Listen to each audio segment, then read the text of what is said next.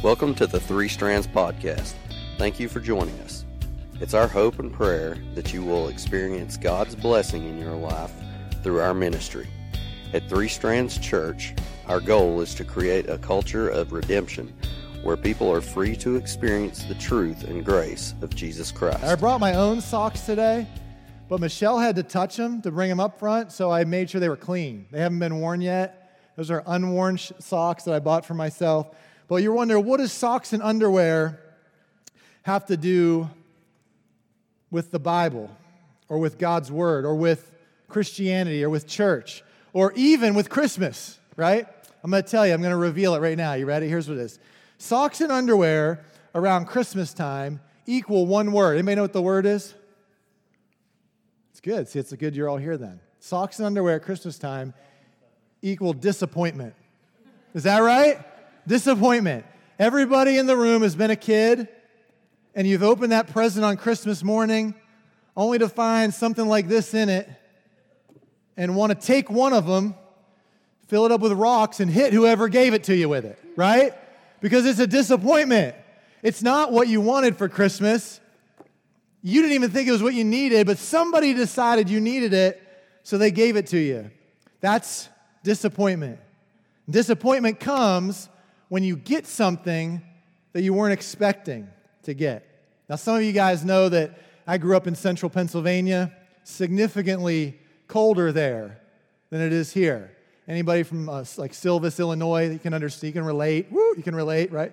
Anybody from central Pennsylvania, you can relate. Anybody from north, you can relate, right? And so, um, uh, two days ago, I was trying to finish up my notes for today and get ready to teach.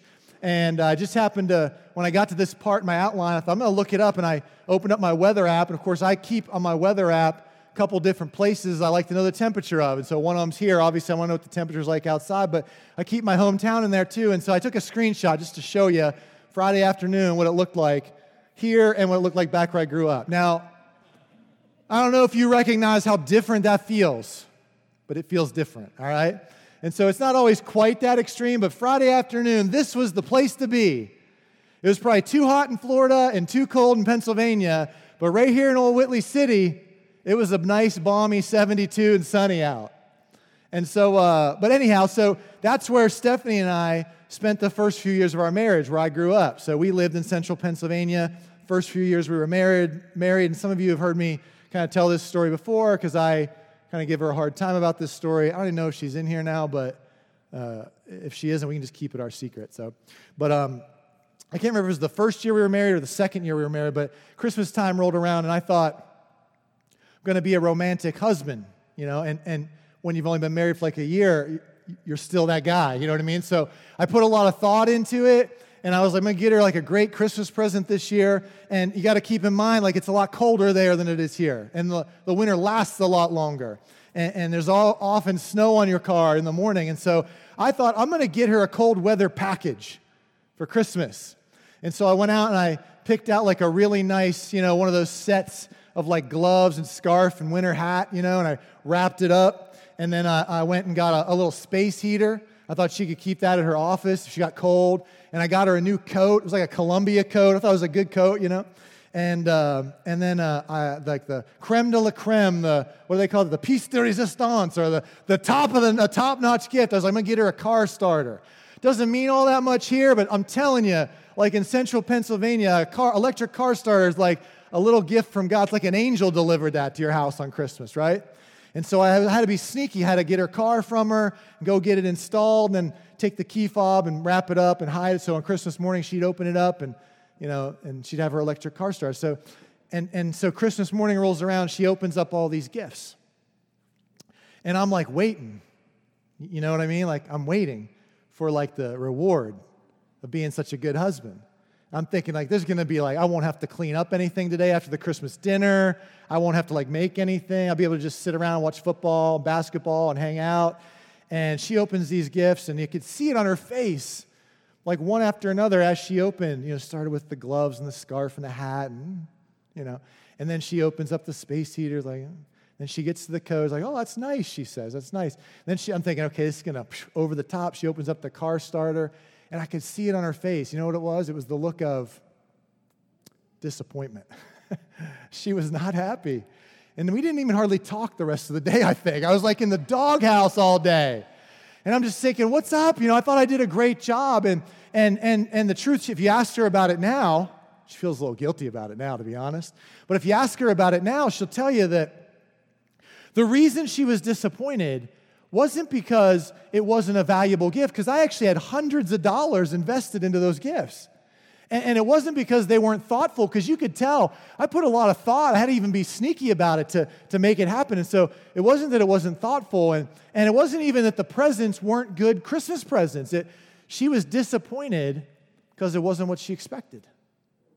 And if you know my wife, you'd know that she likes to shop for clothes. She doesn't even really care if she buys anything. She just wants, you, you ever go shopping with a girl and it's like they got to touch everything in the store? You know what I'm talking about? Like when I go into the store, it overwhelms me if everything's on a rack. And I'm like, I'm looking for an employee so I can ask him if there's like a mannequin that's fully dressed. And I can be like, just give me whatever that guy's wearing. But my wife's different. She'll go into a store, Goodwill, doesn't matter what store it is, and she touches everything. Like, she, oh, oh, she wants to look at all of them. Like, I can't stand it. I'm thinking the whole time, like, who touched that before me, you know? And she's touching everything on every rack. And I'm like, you can't wear that. It's like a, it's like a size 44. You can't wear that. And she's still touching it, holding it up, looking at it in the mirror. And so she was thinking for Christmas, I was going to get her some clothes or some gift cards to go shopping. So she opens these gifts I got her, and she's completely disappointed by it. Why? Because unmet expectations lead to disappointment. In fact, I would call that the single only reason people get divorced. Now, if you look at like court documents, you'll see that people get divorced because of, you know, financial disagreements or marital infidelity or, or irreconcilable differences. That's my favorite one. Irreconcilable differences. I don't even know what that is. Like, God is the reconciler. So to get divorced because of unreconcilable differences means to say that like there's something that's so awful that there's no way God could reconcile it. So, but you see all these reasons, but really the reason people get divorced is because they have expectations in their marriage and they don't get met. And they get disappointed. And that disappointment eventually turns into discouragement, and that turns into bitterness, and that turns into more and more distance until eventually just like I quit, I quit disappointment, unmet expectations. The Bible calls these expectations the word hope. I want to read you what the Bible says about it when your hope isn't met or when your expectations aren't met. It's in Proverbs chapter 13, verse 12. It says, Hope deferred, deferred just means put on hold. Hope deferred makes the heart sick. That's code for when your hope or your expectations are put on hold and you don't get them, and you feel miserable, you feel disappointed. But a dream fulfilled is a tree of life. Now, if you're being honest, you know that there are gifts that everybody needs, but nobody really gets excited about them. Socks and underwear are that kind of gift. Everybody needs them, but nobody's going to be excited about getting them. Nobody's going to open up that present and be thankful or act real happy. So I brought this pair of socks just because the only clean ones I had, Michelle. Because I thought nobody's going to buy these for me, so I'm going to have to buy them myself. Because everybody else, like when Veronica goes out and buys a gift for like Pastor Appreciation Month, she doesn't go to the store be like, oh, I bet you Kenny and Brad and Dave, I bet you they'd, they would love some new socks. She's not thinking that. She'd think we'd be disappointed if she, if they, she got us socks, right? So I got to get them myself, and they were on sale. They were less than a buck a pair. That's a good deal, right? It's a good deal. Just saying. I guess not. Apparently, not. Not a good deal, I guess. And so, when the gifts you get are different than the gifts you expect, you feel disappointed. Unmet expectations have this way of turning excitement into disappointment. That's really what we're going to talk about in this series. So, over the next three weeks, I want to talk with you about some gifts, those kind of gifts. Gifts that we need but aren't really excited about getting. Gifts that we don't even think are necessary until we don't have them anymore. It made me think this week of Kenny. I went to a conference with Kenny a couple years ago.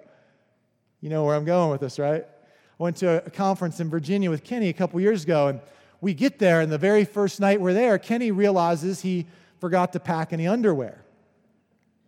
We might be the only church in the county today doing underwear stories, all right? So Kenny realized he forgot to bring any underwear with him. Now, if you go away to a conference or on a trip, to, on a vacation, you're not getting to your vacation in the hotel room and you're thinking going to the beach or the first thing you're thinking is not oh, i wonder how many underwear i got with me. No you're you're in full on conference or vacation mode but not kenny. Why?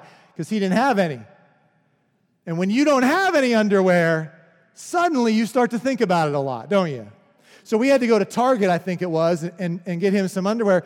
And, and this is the most disturbing part of the whole story.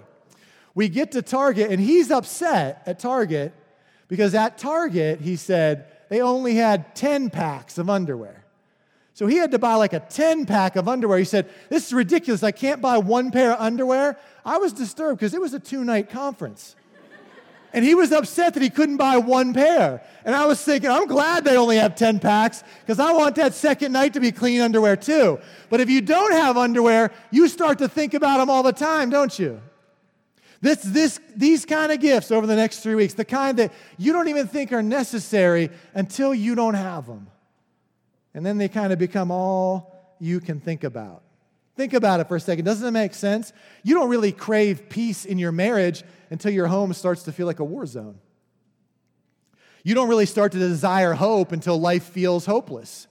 You don't really worry about the test until it's the night before and you don't hardly know any of the answers. It's kind of like if we don't need the thing or we don't think we need it, then we don't even think about it. You're not desperate for a drink of water until you really get thirsty enough. Think back to the very first Christmas. Wasn't that story littered with this exact kind of example? It's exactly what we need, it's exactly what they needed, but it definitely wasn't what they were expecting. I mean, think about it for a second. Do you think Joseph expected to father a child that wasn't his? You think Mary expected to give birth in a barn? You think any of the Jewish people expected their king to be born to commoners? I mean, the whole Christmas story is littered with examples of pieces of the puzzle that are good for us and we need, but nobody expected them. Imagine the Christmas story without the stable, without Joseph in the picture without the Messiah being born to commoners. We would have a whole different view of that story, wouldn't we? And yet, it isn't what anybody expected to find in that story. It was, it was packed full of those kind of gifts, those kind of examples. But that's a good thing because that's really exactly what Jesus was like. Kind of one big unexpected gift. And if you think about Jesus, he was exactly the gift everyone needed, but he wasn't the gift that everyone wanted. He, he's exactly the gift that everyone needs, but he isn't the gift that even everybody today wants. He's that kind of gift. So, what is the gift? When I say Jesus is a gift, and maybe you've heard that in church around Christmas time, God sent Jesus as a gift to us. What's the gift? I want to tell you today what the gift is. Here it is. You ready? The gift is love. I'm going to show you in God's Word in just a second. But I want you to hear it first before I read it to you. The gift is love. And, and that makes Jesus the perfect gift because he was not just loving, he was actually love. And even if you don't need it, or you don't think you need it, even if you don't realize it, even if you're not expecting it, I promise you what you want in life is love.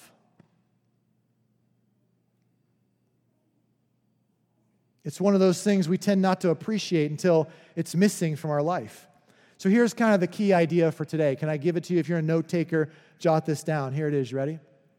Love is the answer for everything your marriage, your parenting, your career, your education, your peace of mind. Love is the solution, it's the answer to everything. Love is the greatest need that everybody in the whole world has, which is why Jesus is the greatest gift anybody can be given because he is love. And so Jesus shows up in, on earth to be love for us. Now, what is love? What is real love? I'm going to read it to you, okay? And I made a list. It's from 1 Corinthians 13. A lot of times in Christian circles, they call that the love chapter. You can go there to find out how to be a good boyfriend, okay?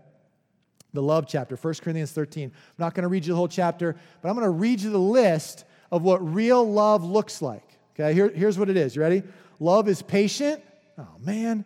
I would start it off with a lot of other things beside that if it was up to me. I just want you to know that. Love is kind. Love is not selfish. How many people are unloving already? You're already unloving, right? If you're like me, you're like, I don't like this list. I could rewrite this way better, Lord. Let me rewrite this one to be. I, I, I mean, I tell people I'm loving. I love my family. But now I'm three things into the list. I'm like, oh, F, F, F, right? Let's keep going. It's not easily angered, keeps no record of wrong, doesn't demand its own way. It is not irritable. Should I keep reading? Anybody still loving? We're, all the loving people. We got no loving people in our church. Not good. It's not good. It's not irritable. I'm a little irritated that you guys aren't loving. Is not resentful, is not manipulative, is always supportive, it always protects, it always trusts, it always perseveres, never gives up. This is love. I want to be like honest from my heart to you today, okay? I hate that. I hate that. I don't know if I'm hardly any of those things. I look at that, I'm like real discouraged. I'm thinking like, God, can't we can't we make it like love is real reliable? Because I'm pretty reliable. Like if I say I'm gonna do something, I'm gonna do it. Or, or like love can always point out where you screwed up and tell you how to fix it. I'm good at that too. Can we can we rewrite the definition? Because when I do that, I feel loving.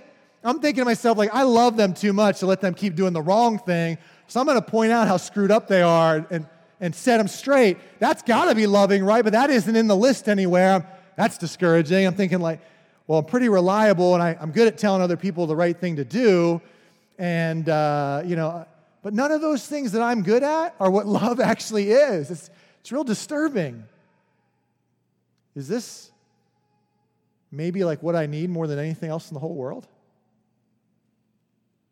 I'm not very good at it. So, at a, at a minimum, I could use for somebody to show me how to do it. But, but on the macro level, like more real to my heart, I need somebody to do that to me. And, and I spend my whole life really looking for that. And that's what Jesus came to do. See, you can't recognize real love or the gift of love or the gift that was Jesus. You, you can't even recognize it until you're convinced you actually need it. And I think if you went around and you asked people, hey, on a scale of one to 10, how loving are you? Boy, you'd get a lot of six, seven, eights until you showed them this list. And then you'd probably find a lot of ones, zeros. Maybe we're not quite as loving as we think we are. Maybe we haven't received as much love as we think we have. Maybe we're expecting all these other gifts when the one we actually need isn't even on our radar. We think we've already mastered it. So Jesus shows up on earth, and God sent him here to live, not, not, not so he could do a whole bunch of cool tricks, and not really even because his teaching was so great, and, and not so we could just see what his face would look like if he took on human form. No, he sent him here to show us what love really looked like. So we could see it and realize, I'm not like that. I, I need that. I, I, I didn't even know I needed it until I saw what Jesus was really like. Now, let me read it to you. There's an awesome passage in John chapter 1 where Jesus is compared to the Word. I'm going to show it to you. It's in John chapter 1, verse 1. Let me read you the first verse. It says this In the beginning, the Word already existed. Now, hang with me just for a second. The word in Greek is the word logos, logos or logos, however you want to say it, logos. And it literally means, right, it literally means that it is the expression of thought. The expression of thought.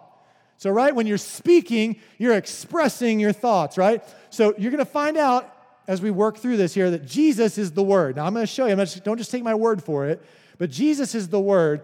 And in the beginning, the Word, the expression of God's thought already existed.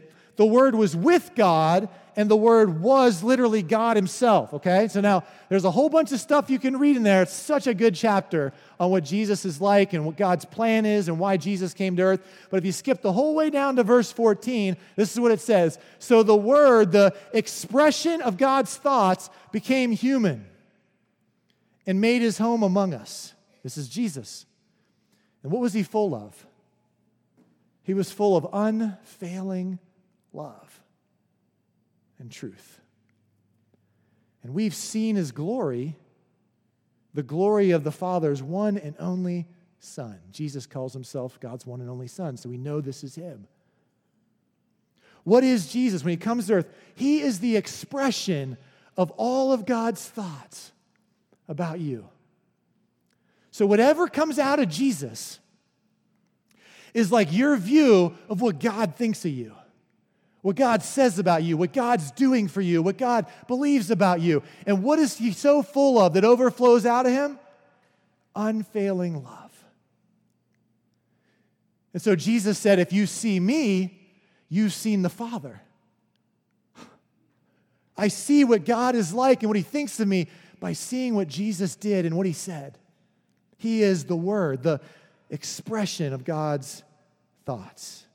Look how John writes in his first letter, 1 John chapter 4, starting in verse 9. Listen, see if you hear that same idea. God showed how much he loved us, how much he loved us by sending his one and only Son into the world so that we might have eternal life through him. This is real love. Not that we loved God, not that we loved God, but that he loved us and sent his Son, the gift, Jesus, the expression of all of his thoughts for us sent him to earth as a sacrifice to take away our sins. And this is why so many people are frustrated because they think it all starts with their effort, as if they loved God and now he loves them back. But not that we loved him, but that he decided to express all of his love to us, regardless of how dirty we treated him. Whoa. He decided to express all of his patience and kindness and selflessness. All the description of he's not manipulating you. He's not seeking his own interest. He's always long suffering. He trusts you. He's patient with you. He's waiting. He always has your best interest at heart. Real love. And so people get frustrated because they think, I got to clean my act up and then God will love me. If I do enough good things, I'll get into heaven. If I start going to church, then God will be okay with me and I'll be living the right kind of life then. Where is that in our Bible? Where did God say that? No, not that we loved him, that he loved us. And so you get frustrated because you're trying to start the whole holiday season. You're trying to kickstart a brand new you. You're trying to start a new year. You're trying to turn over a new leaf, a new page in your life, and you're trying to do it with effort. And you're getting frustrated because it doesn't start with effort, it starts with grace. Grace is the Greek word charis, it just means loving someone who doesn't deserve it. And if it starts with grace, it ends with favor. But if it starts with your effort, it's going to always end in frustration. This is why so many people are frustrated. They don't even know what real love is. We're so warped that we think it always has to be earned, that I always have to perform for the Lord, that He'll be okay with me if I do enough of the right things. We don't even know what real love is. So let me ask you today how do you know if you've actually received God's gift, God's love? How do you know if you've actually received it? You say, Well, I know I've received it. Some of you already tuned out. You're already tuned out. Good. You haven't received it. If you already tuned out, you're so cold to God's truth, you're not even, it's not even on your radar. But how do I know? I want to know that I'm really receiving God's love. Because when I look at the definition of love, I fall way short. So maybe I have it more screwed up than I think. I'm going to show you a verse that kind of clues us in on how you know. Here it is. You ready?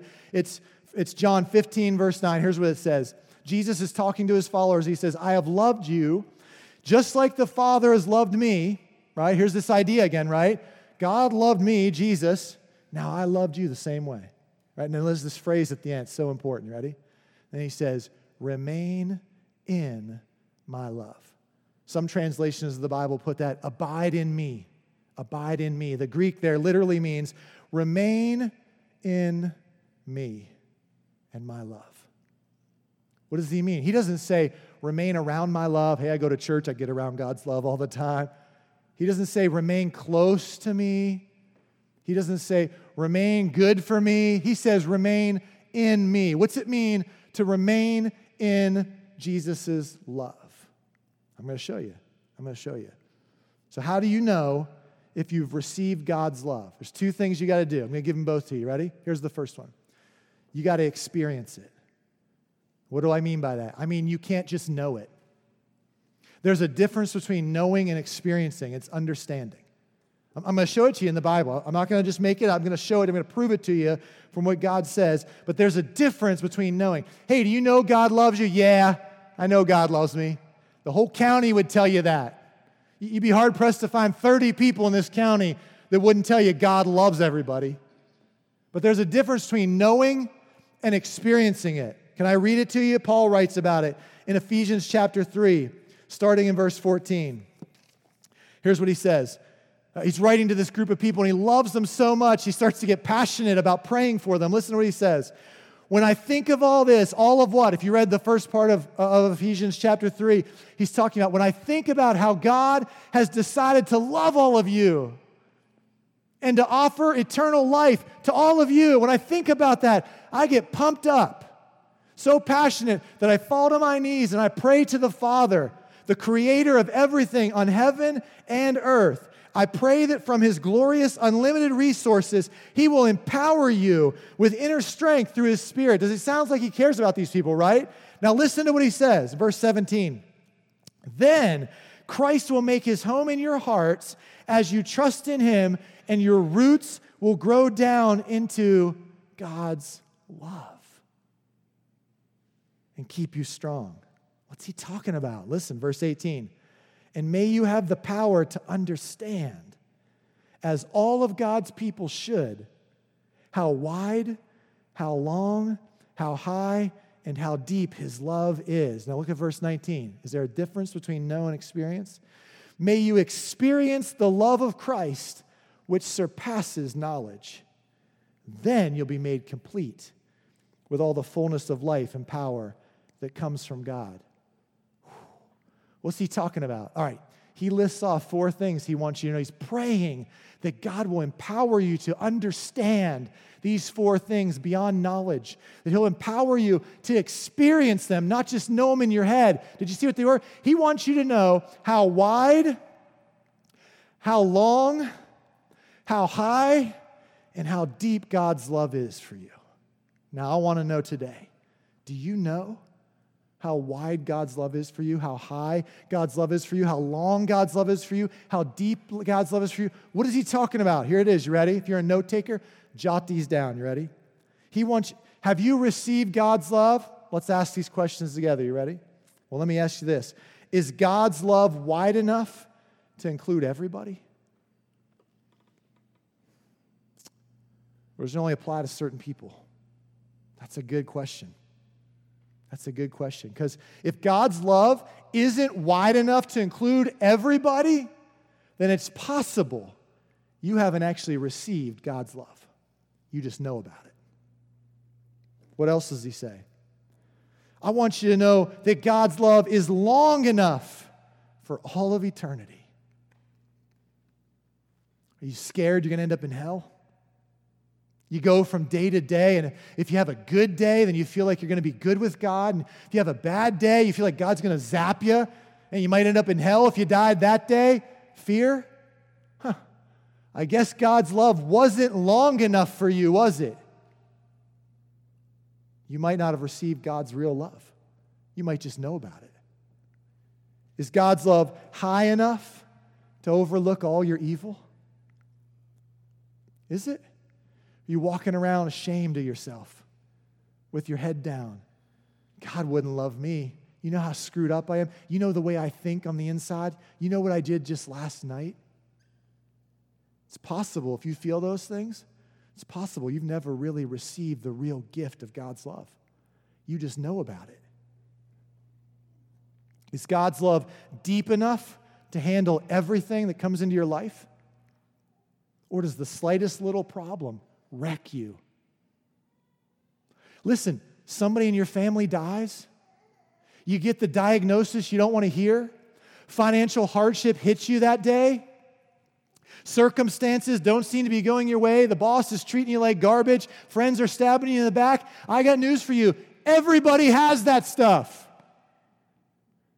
The people it doesn't wreck are the ones that are rooted deep in God's love. And so if it wrecks you and you got to run away and hide, you got to shut down, stop living, you're so depressed you can't go on, it's possible. You haven't actually received God's real love. You just know about it. You need to experience it, not just know it.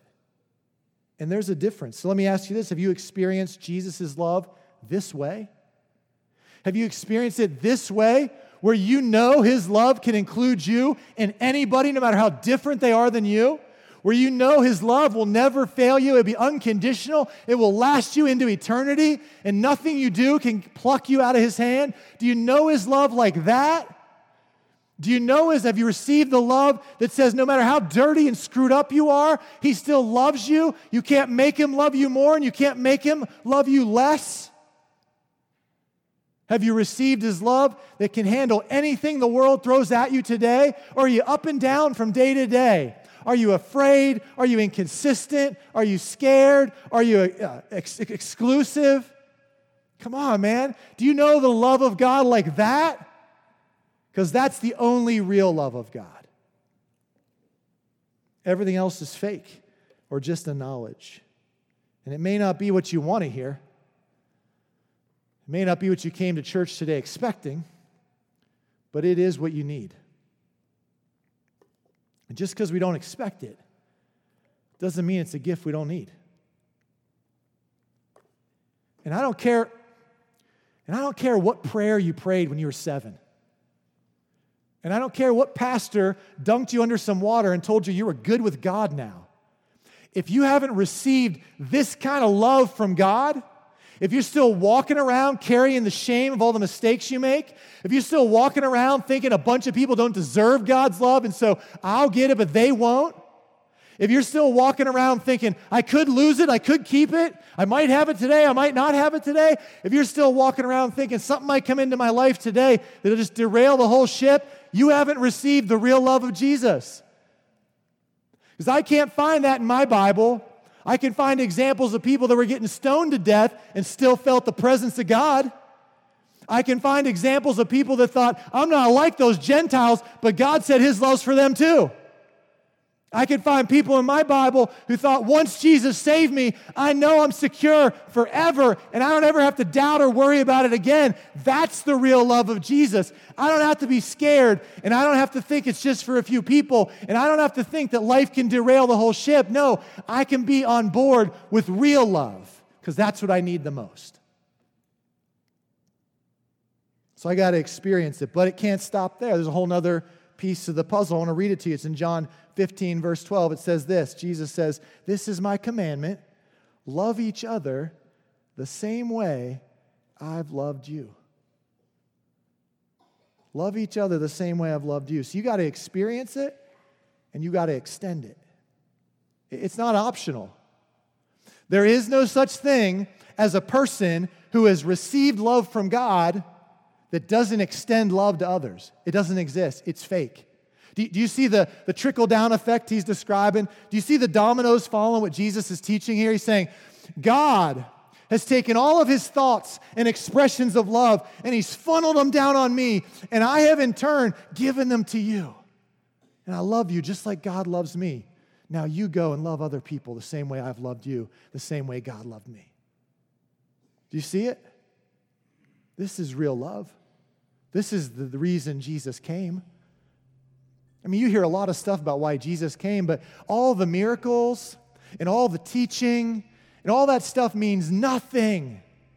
Nothing if he didn't love you enough to give up his whole life for you. real love.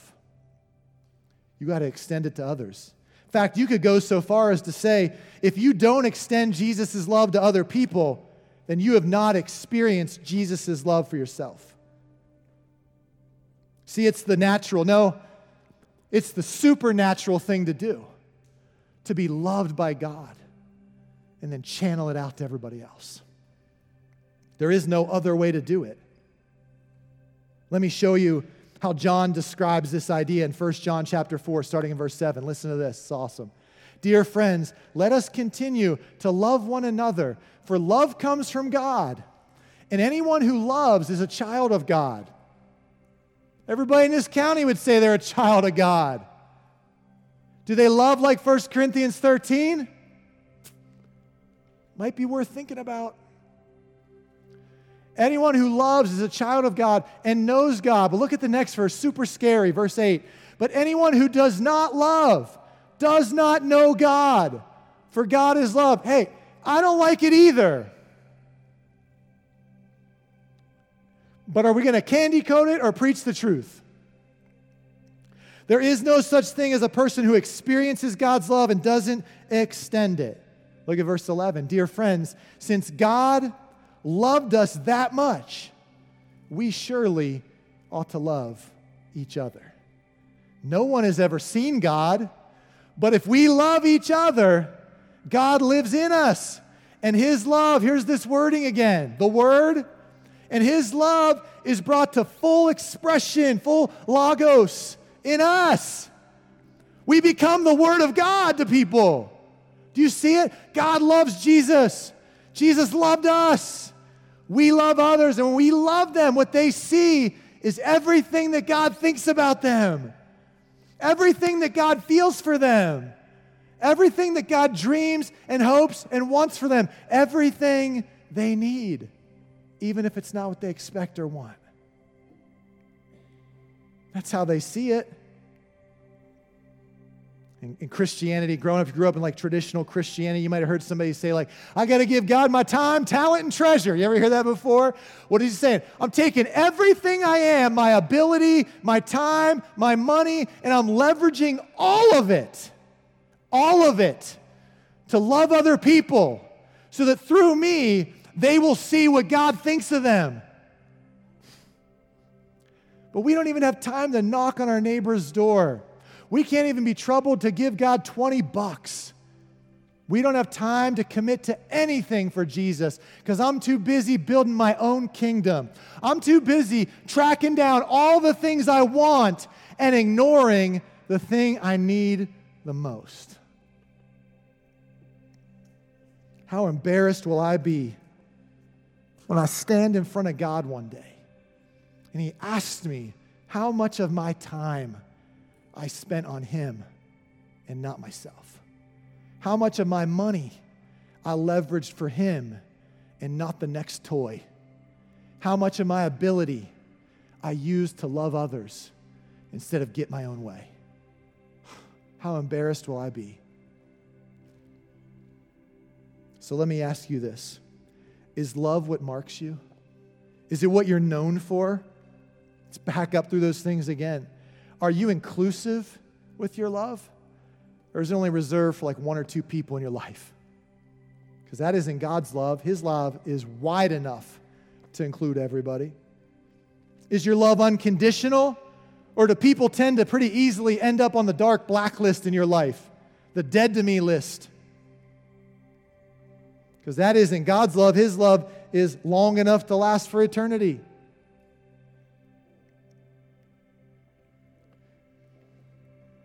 Do you forgive other people? Because forgiven people forgive people. Because God's love is high enough to overlook all their evil. Does your faith wave up and down, back and forth, depending on your circumstances each day? I know there's some of you here right now. If you got the wrong call next Saturday, you won't even be here on Sunday. If, if, if the wrong bill shows up on Friday, you're not giving out any money next Sunday.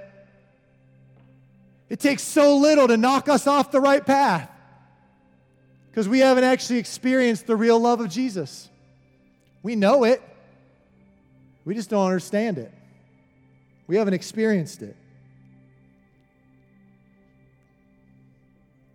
These are all the indicators that you may not have experienced the real love of Jesus. Maybe I can ask it to you another way. Do you find yourself feeling disappointed in life often? Because if you do, there's a good chance you haven't received the real love of Jesus. Because what it does is it drives out the disappointment, it drives out the fear, it drives out the shame, it drives out the elitism. It drives all that stuff out and it unloads on you unconditional value. It unloads on you unending forgiveness. It, unloads, it un- unloads on you eternal security. It unloads on you a love that is wide enough for the whole world. So, how could the world knock me off kilter today? How could one phone call wreck my world? Not if I've received the real love of Jesus. Because I got something better in my life, no matter how bad it sounds. Maybe it's because you've been rejecting the gift you need and settling for all the gifts you want instead. Will you today receive the love of Jesus, the real gift of Christmas? It's, it's the greatest need you've got. It's nothing greater. And it's the answer to everything. Like I said before, I don't care what prayer you've prayed in the past, there's no magic prayer in the Bible. It's a heart to heart between you and God. You can't run game on God. You can't manipulate him, pull the wool over his eyes. He knows what's going on on the inside. So it's a real heart to heart between you. It doesn't have to be any special words. I don't have to, you don't have to repeat after me. You don't have to sign anything or walk down the aisle. But in your heart, God knows what you're thinking. You can't fool him. Have you received his real love? And if not, today could be the day. Just be like, God, I might have screwed it all up every day of my life till now, but today I want your real love. I know I'm messed up. Thank you that you died for me anyhow. I know that I don't deserve it, but thank you for loving me anyhow. I know that I can't, I can't, I still won't get it all right from this day forward, but thank you for forgiving me. The, the best words you could say to God are probably thank you. Not I'll be better. Not I'll try harder. That's not real love. We didn't love him, he loved us. So I want to invite you today to walk into the gift you need the most this Christmas. To walk into the gift that is your greatest need and receive God's love for you. Well, we're singing the last song. You don't have to cry it out loud. You don't have to come see me. Just, just you and God one on one. Thanks, God. I don't know what to say, but thanks. I just want to experience your love. And in that moment, Jesus will invade your life and transform you into a brand new person, a brand new creation. Will you guys stand with me? Let me pray. Dear Heavenly Father, I pray that you would give the people in this room right now the, the conviction to believe what your word is teaching us and the courage to act on it by receiving your love.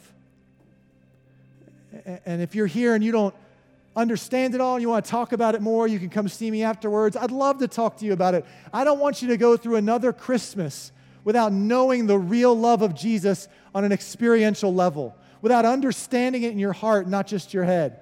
So come talk to me and we'll walk you through it again. We'll walk you through it step at a time and we'll let you cross from death to life and let Jesus give you the best gift you've ever been given. In Jesus' name.